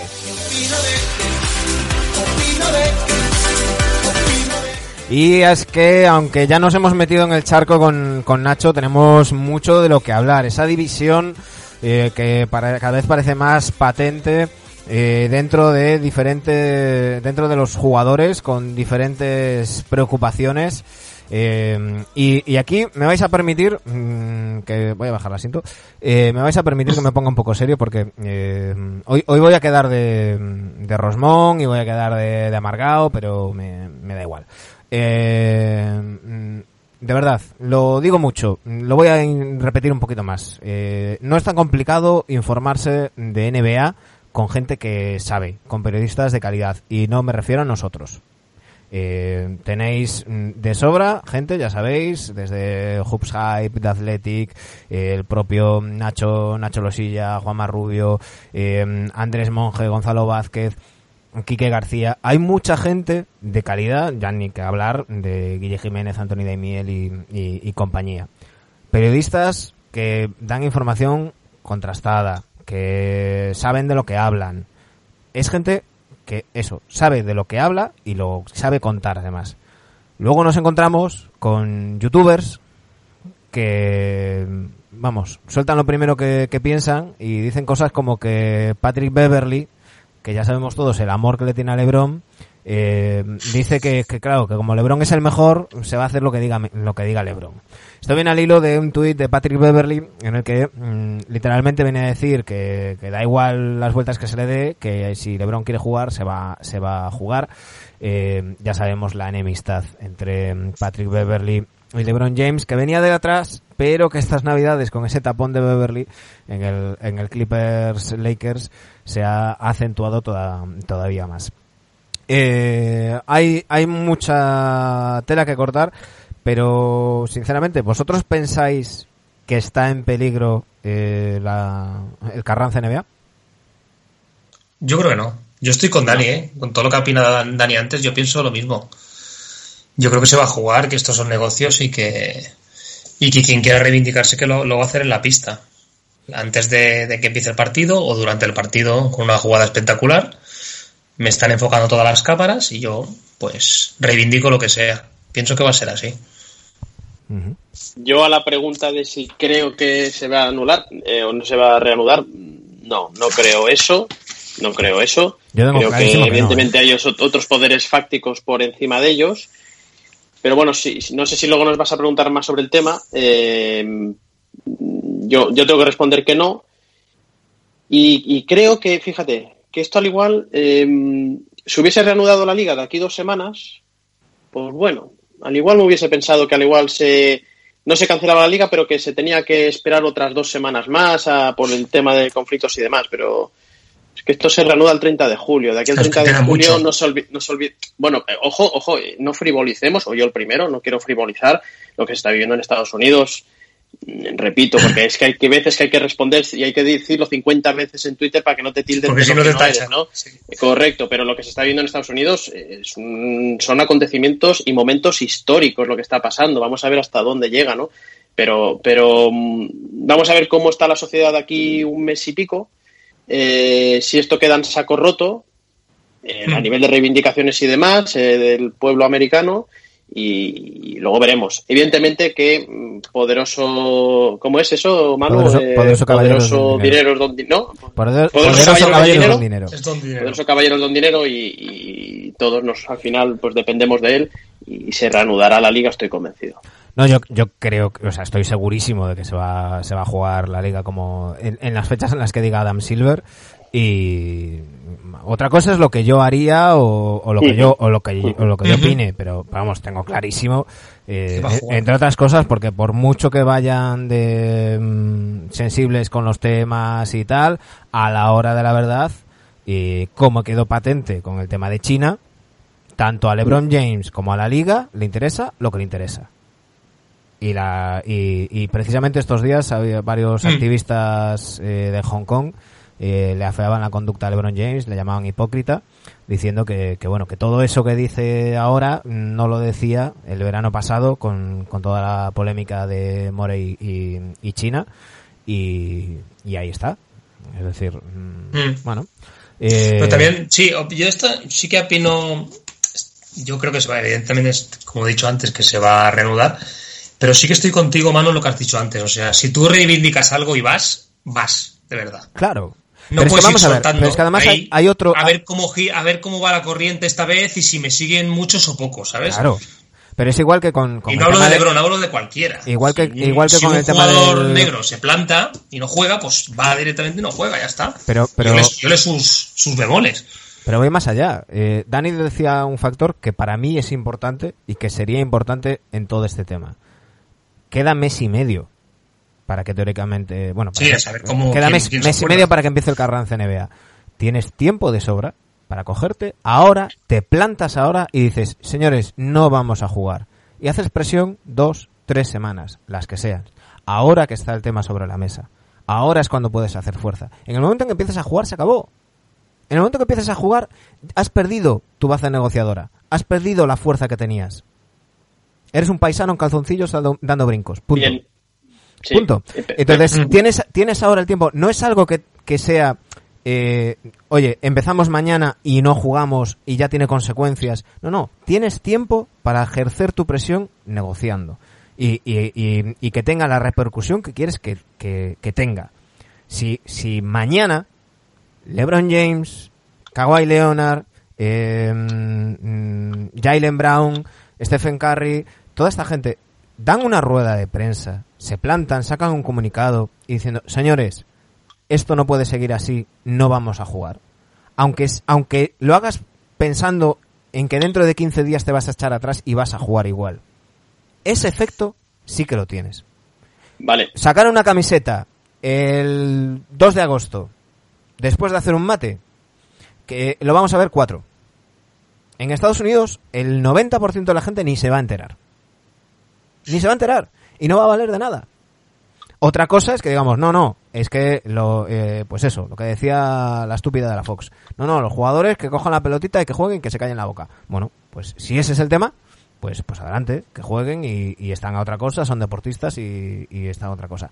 Pero si, si pensamos en cómo pueden tener más efecto esas protestas, cómo puede tener más repercusión esas protestas, es mediante el no jugar.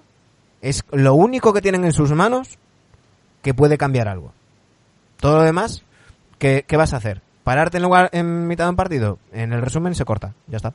Enseñar una camiseta, no, pones ese plano, ya está. Bien, yo no estoy nada de acuerdo con lo que dices. Eh, creo que antes ha quedado patente. Creo que hay miles de maneras de reivindicar las cosas. Principalmente porque, primero, estamos hablando, centrándolo en el tema racial. Eh, de estas 80 personas, presumiblemente, que hubo en la, en la conferencia con Kyrie Irving, eh, ¿Sabemos si los 80 dicen ahora vamos jugar por el tema racial? espera, espera, déjame acabar. Ahora vamos con eso, Dani. Eh, pero, vamos bueno, déjame, déjame. Vale, es que me cortas a mí también y tal.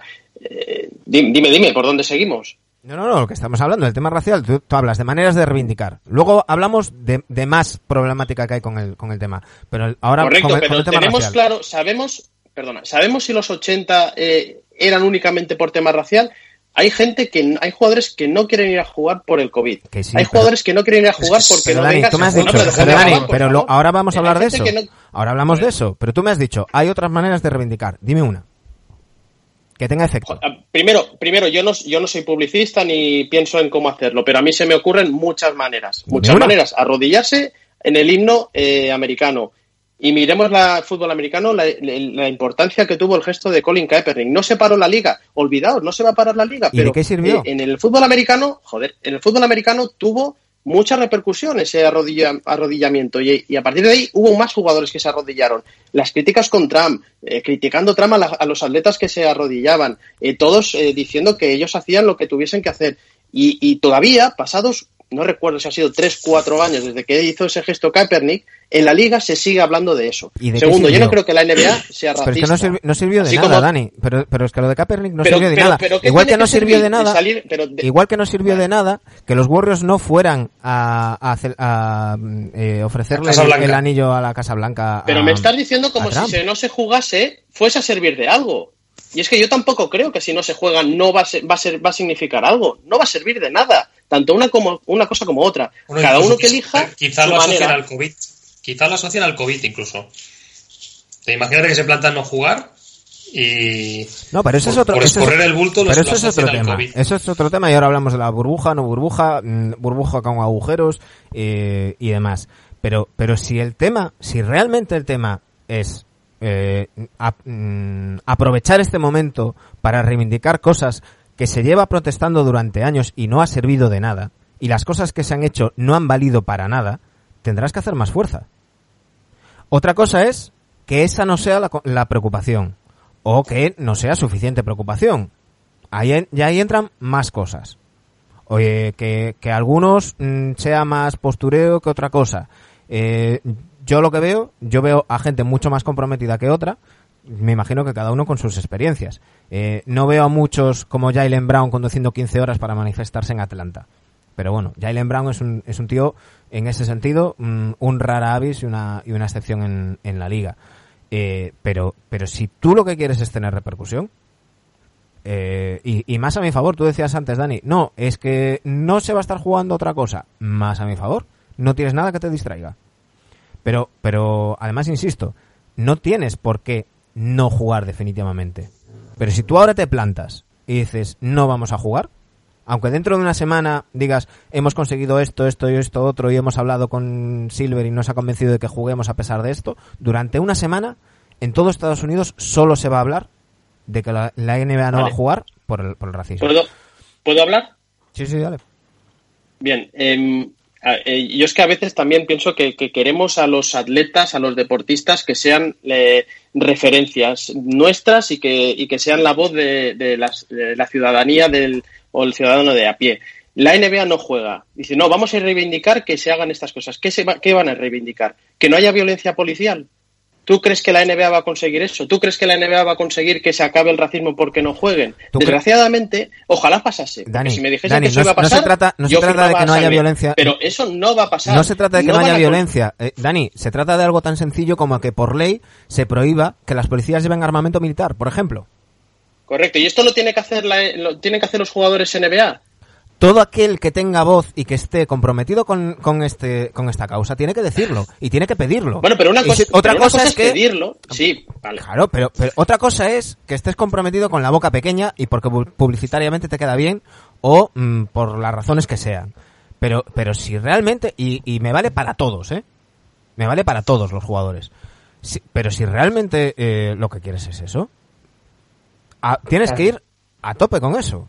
Y, dices- yo no estoy diciendo que consigan nada, pero si tú consigues o planteas que se tramite una ley simplemente con eso, que limite el uso de la- que, que no pueda tener la policía armamento militar, que es una de las cosas graves que están pasando en Estados Unidos, que están utilizando armamento militar contra contra civiles, porque Bien, pero en el momento, en el momento que, eh, primero, eh, que, que quede claro que a mí me parecen perfectas las reivindicaciones que se hacen, que luego a mí no se me acuse de, de lo que no soy, ¿vale? Perfecto las reivindicaciones, ojalá lo consigan. Pero eh, eh, al final estamos también, y una cosa que a mí no me gusta, estamos politizando la liga. Eh, me parecen perfectas las reivindicaciones, me parece que se vayan a manifestaciones, las apruebo y ojalá se hiciesen más.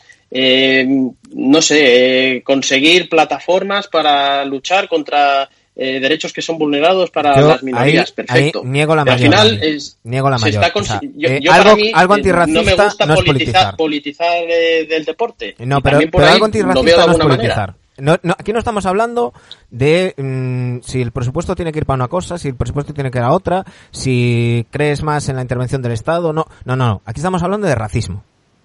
Y el racismo no es, no es, no es político. O sea, o eres racista o eres antirracista. No puede haber término medio. Y eso no es politizar. O sea, si, si, eres, si, si no apoyas el antirracismo, es que eres racista. Punto. No hay grises en esto. Así de claro. O sea, o te Vale, ¿Qué le, pides a, qué le- qué pedimos yo- a Silver? Yo creo que todos lo apoyan, pasa que es- estamos Claro. discutiendo la manera de reivindicarlo. Claro, está. claro, Claro. claro. Es que además yo creo, es que además yo Silver, creo, digo a Silver, oye, no juego más. es que yo No creo, juego más. mm, pero es que, es voy, más allá. Yo creo que si mm, LeBron, Curry y compañía lo hablan antes con Silver, lo plantean en- en- entre, entre todos. Y lo plantean entre todos, porque, repito, queda mes y medio para que empiece el Carranza NBA. Tienes mm, tiempo para montar una pataleta durante dos semanas y a la tercera volver a la normalidad. Y has conseguido Bien. lo que querías. Pasa que, Bien, bueno, un comunicado. Un comunicado de la liga eh, no def- eh, pues eh, criticando los abusos, perfecto, me parece bien. Pero que el comunicado ese va a conseguir eh, realmente algo, ojalá que sí. Ojalá que consiguiese cambiar eh, Pero que la protesta no es contra la liga, Dani. Que la protesta no es contra la liga. O sea, nadie, Ya, nadie está diciendo que la diciendo, liga... Yo me planto ante Silver y no juego. ¿Vale? ¿Qué le pides a Silver? Silver va a ser el primer antirracista y, y el, y el que llevará la voz cantante, estoy seguro. Pero es que no Eso es- es... como tú dices, es innegable. Pero es que la Eh, protesta no es contra cosa Silver. Dani. La Venga, protesta me no es- planto ante la liga. Pero es que la protesta no es contra Silver, no te estás plantando contra la liga. Te estás No, pero plantando la contra los la- racistas. yo me planto delante Le- de el- Silver y no los-. No, pero para, pero para Dani, hablar con él y que, y Dani, que se plante toda la liga. Claro, es que lo que lo- los jugadores que están los- pidiendo, los jugadores claro. que están pidiendo no jugar, no están protestando contra Silver ni contra la NBA. Los jugadores que están pidiendo no jugar están diciendo, señores, estamos ante un momento histórico. Nunca había tenido tanta repercusión el tema como ahora. Nunca la gente había estado tan sensibilizada como ahora. Si de repente nos encerramos en una burbuja y nos ponemos a jugar, les vamos a dar la distracción que quieren. La excusa para dejar de hablar del tema. Son cosas Bueno, pues distintas. fíjate, yo... Sí, perdona, acaba, acaba, perdona. No digo que son cosas distintas. No, no se está planteando en ningún momento como una protesta o como, o como un enfrentamiento jugadores-liga. No, no, no, no. Y yo estoy convencido de que si mañana los jugadores deciden, eh, pues decir, pues una semana no jugamos o lo que sea, yo estoy convencido de que Silver va a apoyarlo. Porque eh, estamos hablando de una liga que, que va mm, muchos pasos por delante de, de, de otras. Y, pero, pero el tema no es ese, no es una protesta contra la NBA, es que no se está protestando contra la NBA. Estamos hablando de algo, de algo completamente distinto. Pero bueno, Bien, no, no yo, nos- fíjate, yo le doy la vuelta a la tortilla y te digo, que veo más una oportunidad de en cada partido y no lo sé, yo no soy publicista ni me dedico a esto, pero seguro que hay miles de cosas que se pueden hacer durante, antes, durante y después del partido. Leer comunicados, radiarse con el himno quien crea conveniente. Eh, no sé, miles de cosas y lo veo más como una oportunidad en cada puto partido que vamos a tener de aquí hasta octubre y, haciendo lo que se tenga que hacer, no lo sé. Cógete la portada de las. Que no de la manera. La portada de las. lo saca, como dice. La portada de las. Dani.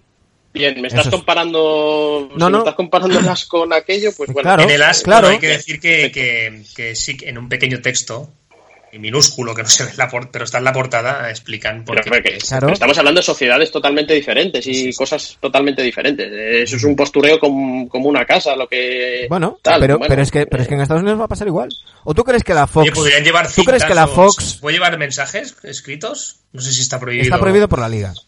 ¿Pero tú crees que la Fox es que, o que lo Ya, pero ahí no puedes cortarlo con televisión, ¿sabes? Porque ahí vas a estar todo el rato viendo el pues partido con esos mensajes puestos. Sergio, pues lo llevo una cinta por mis cojones. Sí, o bueno, o un calentador de, estos de brazo. Claro, ya está. En fin. Si lo llevan todos. En fin. Eh, no nos vamos a poner de acuerdo en este tema. Que, no se me queda a mí la, que no se me queda a mí la foto de lo que no soy, ni mucho menos. No, no, no, no, La diferencia que tenemos. La diferencia que, que, tenemos en este caso no es lo que. Lo que está claro es que los tres tenemos el mismo fondo y, y queremos lo mismo. Era lo que iba a decir. Aquí no, la diferencia no está en lo que defendemos, sino en lo que creemos que es útil o no para conseguir lo que defendemos. Exacto. Son, son caminos, caminos distintos. Digamos que, digamos que en ese sentido vosotros sois más, más socialdemócratas y yo más izquierda rupturista. Pero bueno. Oye, y de Lebron, y de Lebron también me gustaría decir mm, lo que pienso de Lebron. Eh, creo que, y, y esto, y ahora hablemos puramente de la liga, de la NBA creo que sí que esto también puede ser histórico, el enfrentamiento entre jugadores que creo que hasta ahora se estaba ocultando, no salía, pero este enfrentamiento no viene de un día, Manu. Este enfrentamiento viene es que, de hace meses. Ahora iba a ir con eso, ahora iba a ir con eso. Correcto. Eh, vamos, vamos a ir cerrando carpetas y, luego vamos con eso. Eh, hablábamos del tema racial, vamos a hablar del tema coronavirus y luego vamos con el tema división eh, interna antes de que nos vayamos a las tres horas del programa. tema coronavirus. os lo comentaba antes cuando hablábamos con Nacho, el tweet de JJ Reddick que se hizo absolutamente viral con reacciones, yo conté hasta 30 reacciones de jugadores NBA eh, alucinando, que si los dos ojitos, que si, que si tal, gente diciendo no sé si, si iré a jugar.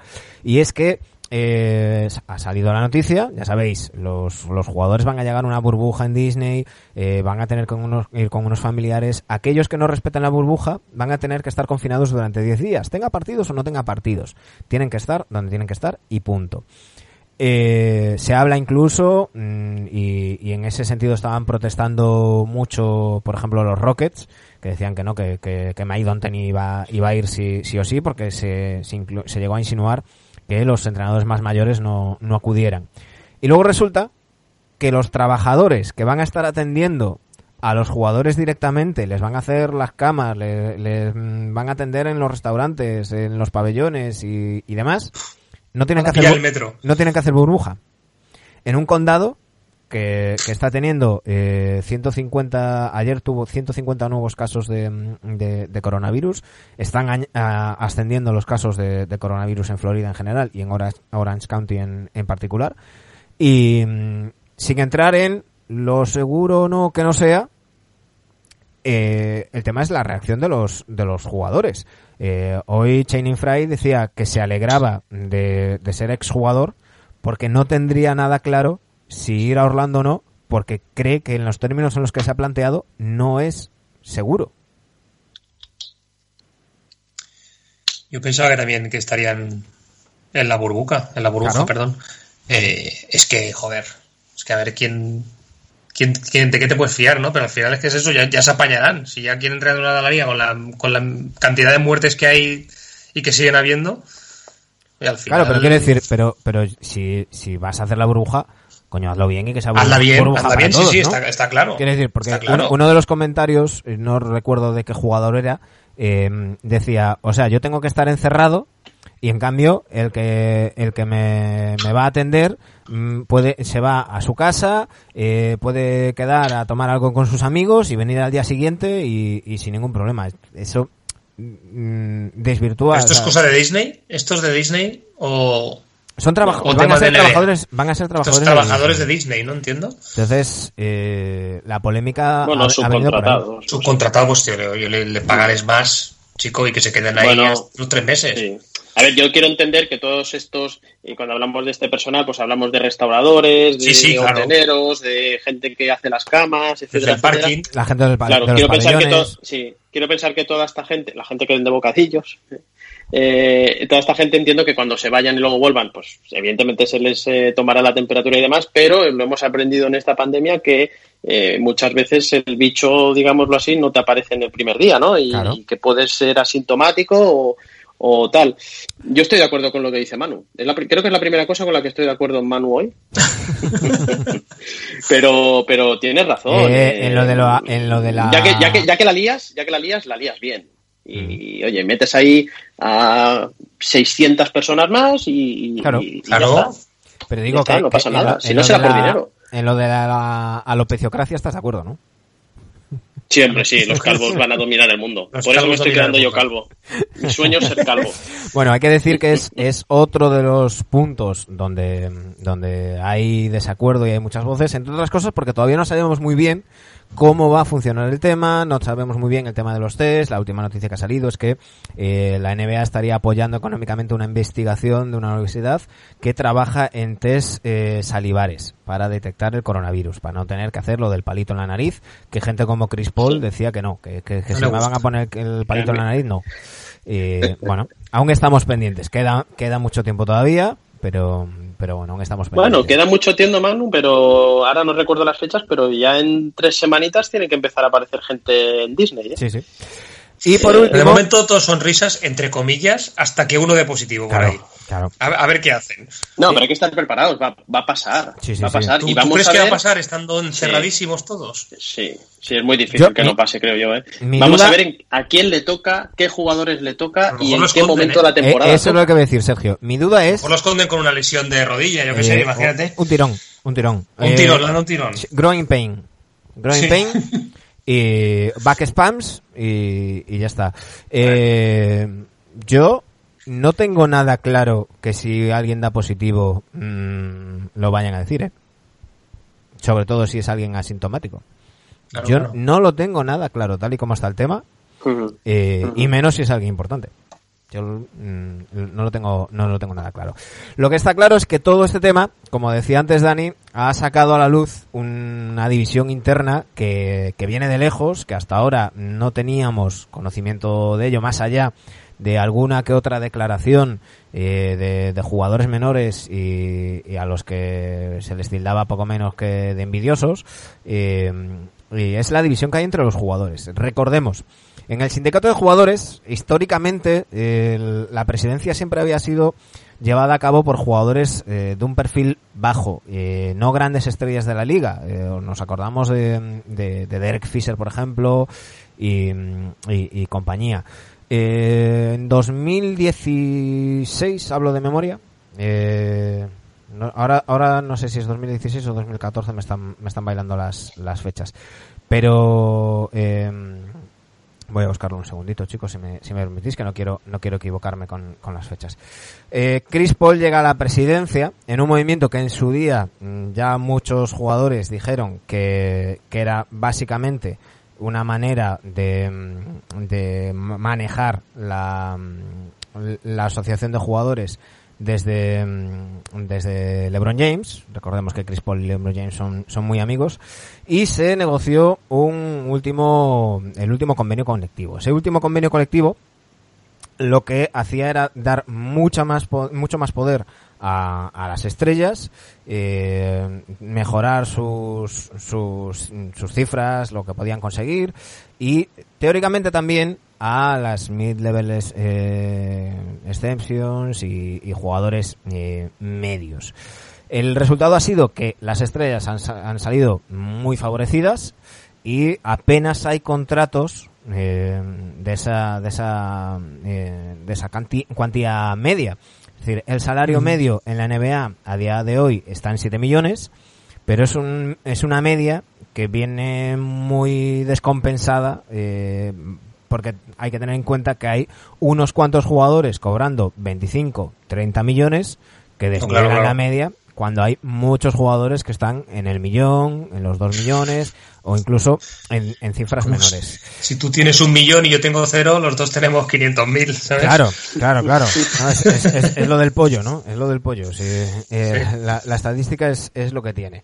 Em, estoy, estoy buscando por aquí. Eh, mm, vale. Mm, estaba buscando la frase, pero es eh, de un jugador que no quiere decir quién, quién es y, se ha comentado también por varios agentes que dicen que en la asociación de, jugadores hay demasiado LeBron y demasiado Chris Paul y eh, poca ayuda a, a la clase media. Esto eh, hoy salía Ed Davis en Hoops Hype diciendo, pues mm. nos lo decía antes Nacho, que claro, que hay muchos jugadores que no llegan a, que viven al día y que claro, es fácil decir, bueno, pues nos vamos a, a sentar si has ganado mucho dinero en tu carrera y, y demás. Pero eh, también son esos mismos jugadores de, digamos, perfil medio bajo, que además eh, muchos están diciendo que no quieren dar la cara y decir quiénes son por miedo a represalias, que ya es, ya es lenguaje mm, que recuerda a la mafia. Eh, muchos tienen miedo de enfrentarse a, Chris Paul y a, LeBron James por, por miedo a represalias y, y, demás. Eh, me lo creo, ¿eh? por miedo a que no firmen un contrato efectivamente, o pelearle... Efectivamente. Hay que recordar, hay que recordar pues eso, que entre otras cosas, eh, LeBron James no, solamente es quien es en la liga, sino que tiene a Rich Paul también como representante de jugadores, todos los contratos que ha conseguido para los jugadores que, estaban de su mano y, demás.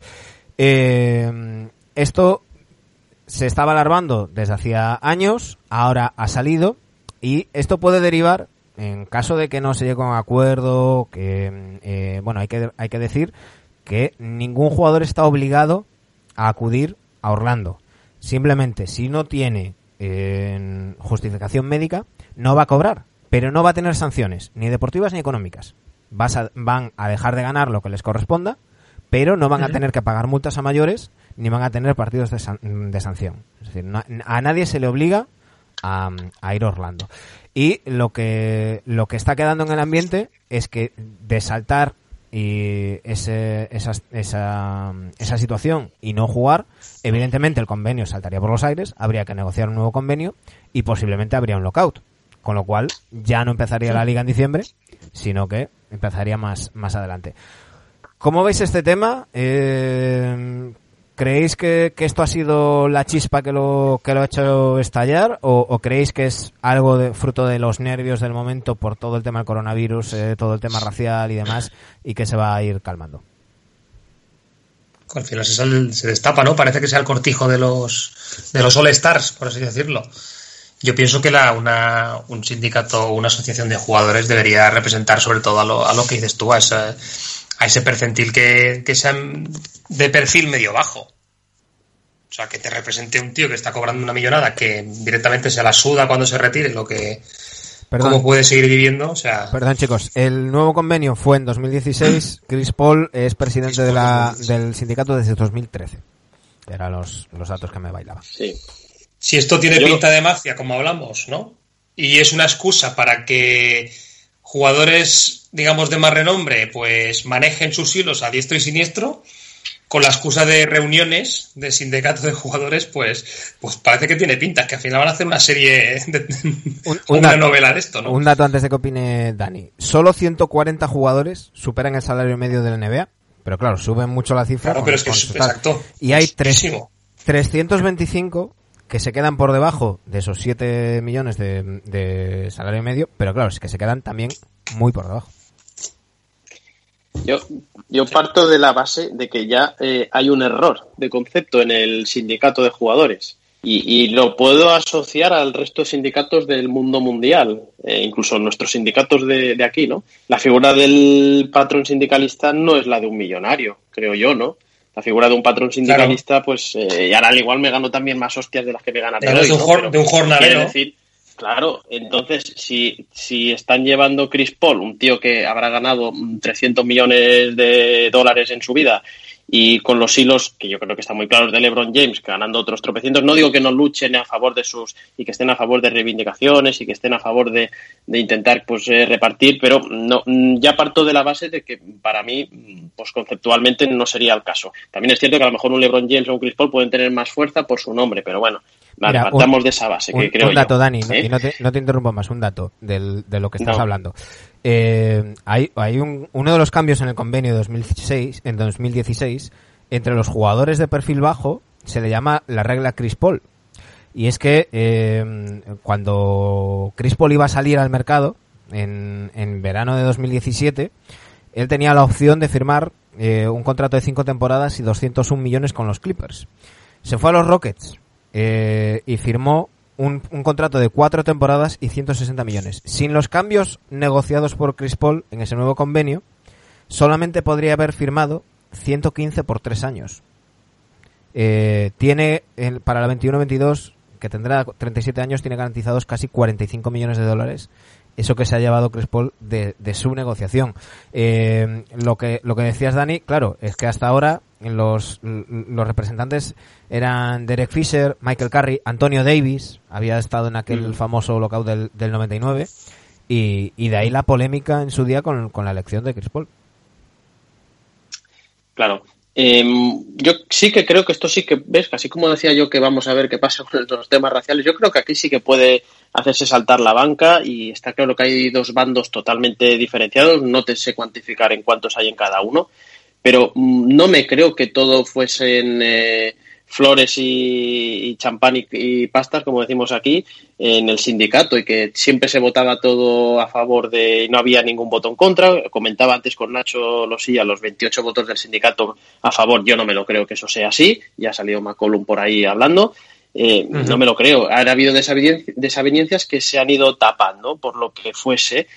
Y lo que no cabe, no me cabe en la cabeza es que un tío como Paul o como LeBron James, con toda la importancia, yo es que remarco mucho lo de LeBron James porque nos guste más, nos guste menos, es la cara actual de la Claro. liga a nivel internacional, es la cara de la NBA, junto con Sí. otros Stephen Curry y demás, ¿vale? Pero venga, vamos a poner, a poner a LeBron como la cara de la NBA. Eh, lo que no puede hacer es callarse y no escuchar al resto de, de jugadores, sea problemas raciales, sea problemas de burbujas, sea problemas de que no mm, están a favor de que las familias lleguen más tarde a Disney, lo que sea. Y me da la sensación como que no se les ha escuchado.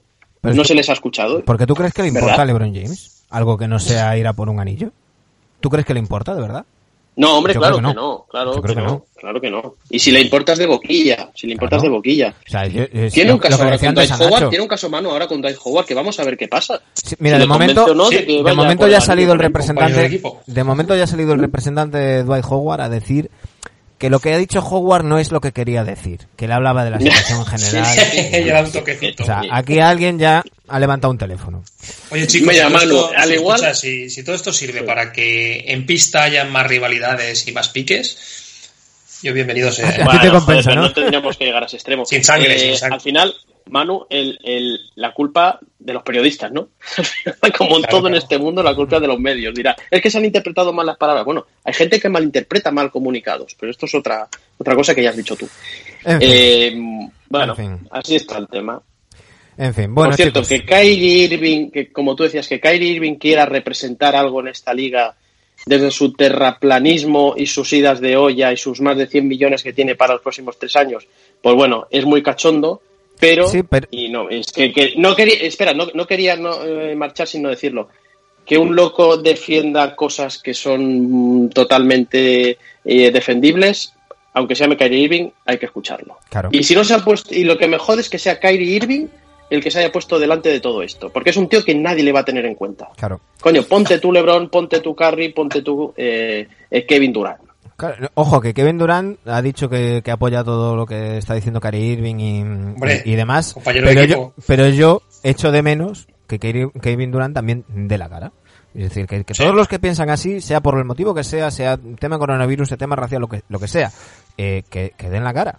Que den la cara. Porque, Está- está porque desde de luego, desde luego yo no creo que Kevin Durant pueda tener miedo a represalias mm, por llevar ¿Qué la contraria. Sí, este a- la- este ya a le da LeBron. por todos lados, ya Claro. le da igual. Claro. Debería dar Una, igual. una más. Así que, pero, pero bueno.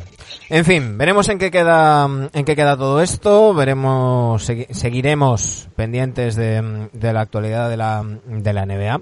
Todas las novedades que, que se puedan producir. A ver si vamos sabiendo más detalles de la burbuja, no burbuja, burbuja con agujeros o lo que sea que, que se va a montar en el Carranza NBA. Y, colador. y, y seguiremos pendientes. Eh, vamos a vol- volvemos ya ya completamente sin secciones, o sea ya no voy a tener que tener vuestras vuestras sintonías, chicos. Pero volvemos el, el lunes que viene. Pero ojo, porque antes, eh, posiblemente el jueves, mm, vamos a tener otra pequeña charla con uno de los amigos de, de The Athletic, con Blake Murphy eh, de, Toronto. Así que mm, ya sabéis, si tenéis dudas acerca de los Raptors y demás, nos las podéis hacer llegar, que, lo hablaremos con, con el bueno de Blake, que charlaremos con él el, el miércoles. Espero tener teneros el programa preparado el, el jueves, si no más tardar el, el viernes. Y el lunes os quiero aquí, ¿eh, chicos? Y estaremos el último lunes antes de las vacaciones. Yo con el bañador. El, el- el- el este con el bañador, el programa. Para salir disparado ya. Pues bueno, nada, vamos a ver si es el último o no. Ya hablaremos. Ya hablaré. la semana que viene más. Un fuerte abrazo, chicos. Venga, gracias. Un abrazo, hasta luego. A todos los que nos escucháis, ya sea vía iBox, iTunes o Spotify, muchísimas gracias por estar ahí. También a los que nos veis y nos escucháis en, en YouTube, os seguiremos subiendo todas las semanas un vídeo con el análisis de la temporada y del futuro de los equipos que se están quedando fuera. Eh, ya tenéis el de los Warriors, ya tenéis el de los Caps, el siguiente será el de los Wolves. Y sobre todo, muchas gracias a nuestros nuevos patrones, a nuestros nuevos Patreons, ya sabéis, patreon.com barra NBAdictos. Por una mínima cantidad al mes nos podéis echar una mano, os lleváis también la camiseta NBAdicta. Estas últimas semanas hemos tenido bastantes nuevos Patreons y estamos muy contentos por ello, así que muchísimas gracias. Eh, todo vuestro apoyo es lo que hace que sigamos aquí cada semana. Pasad la mejor de las semanas posibles.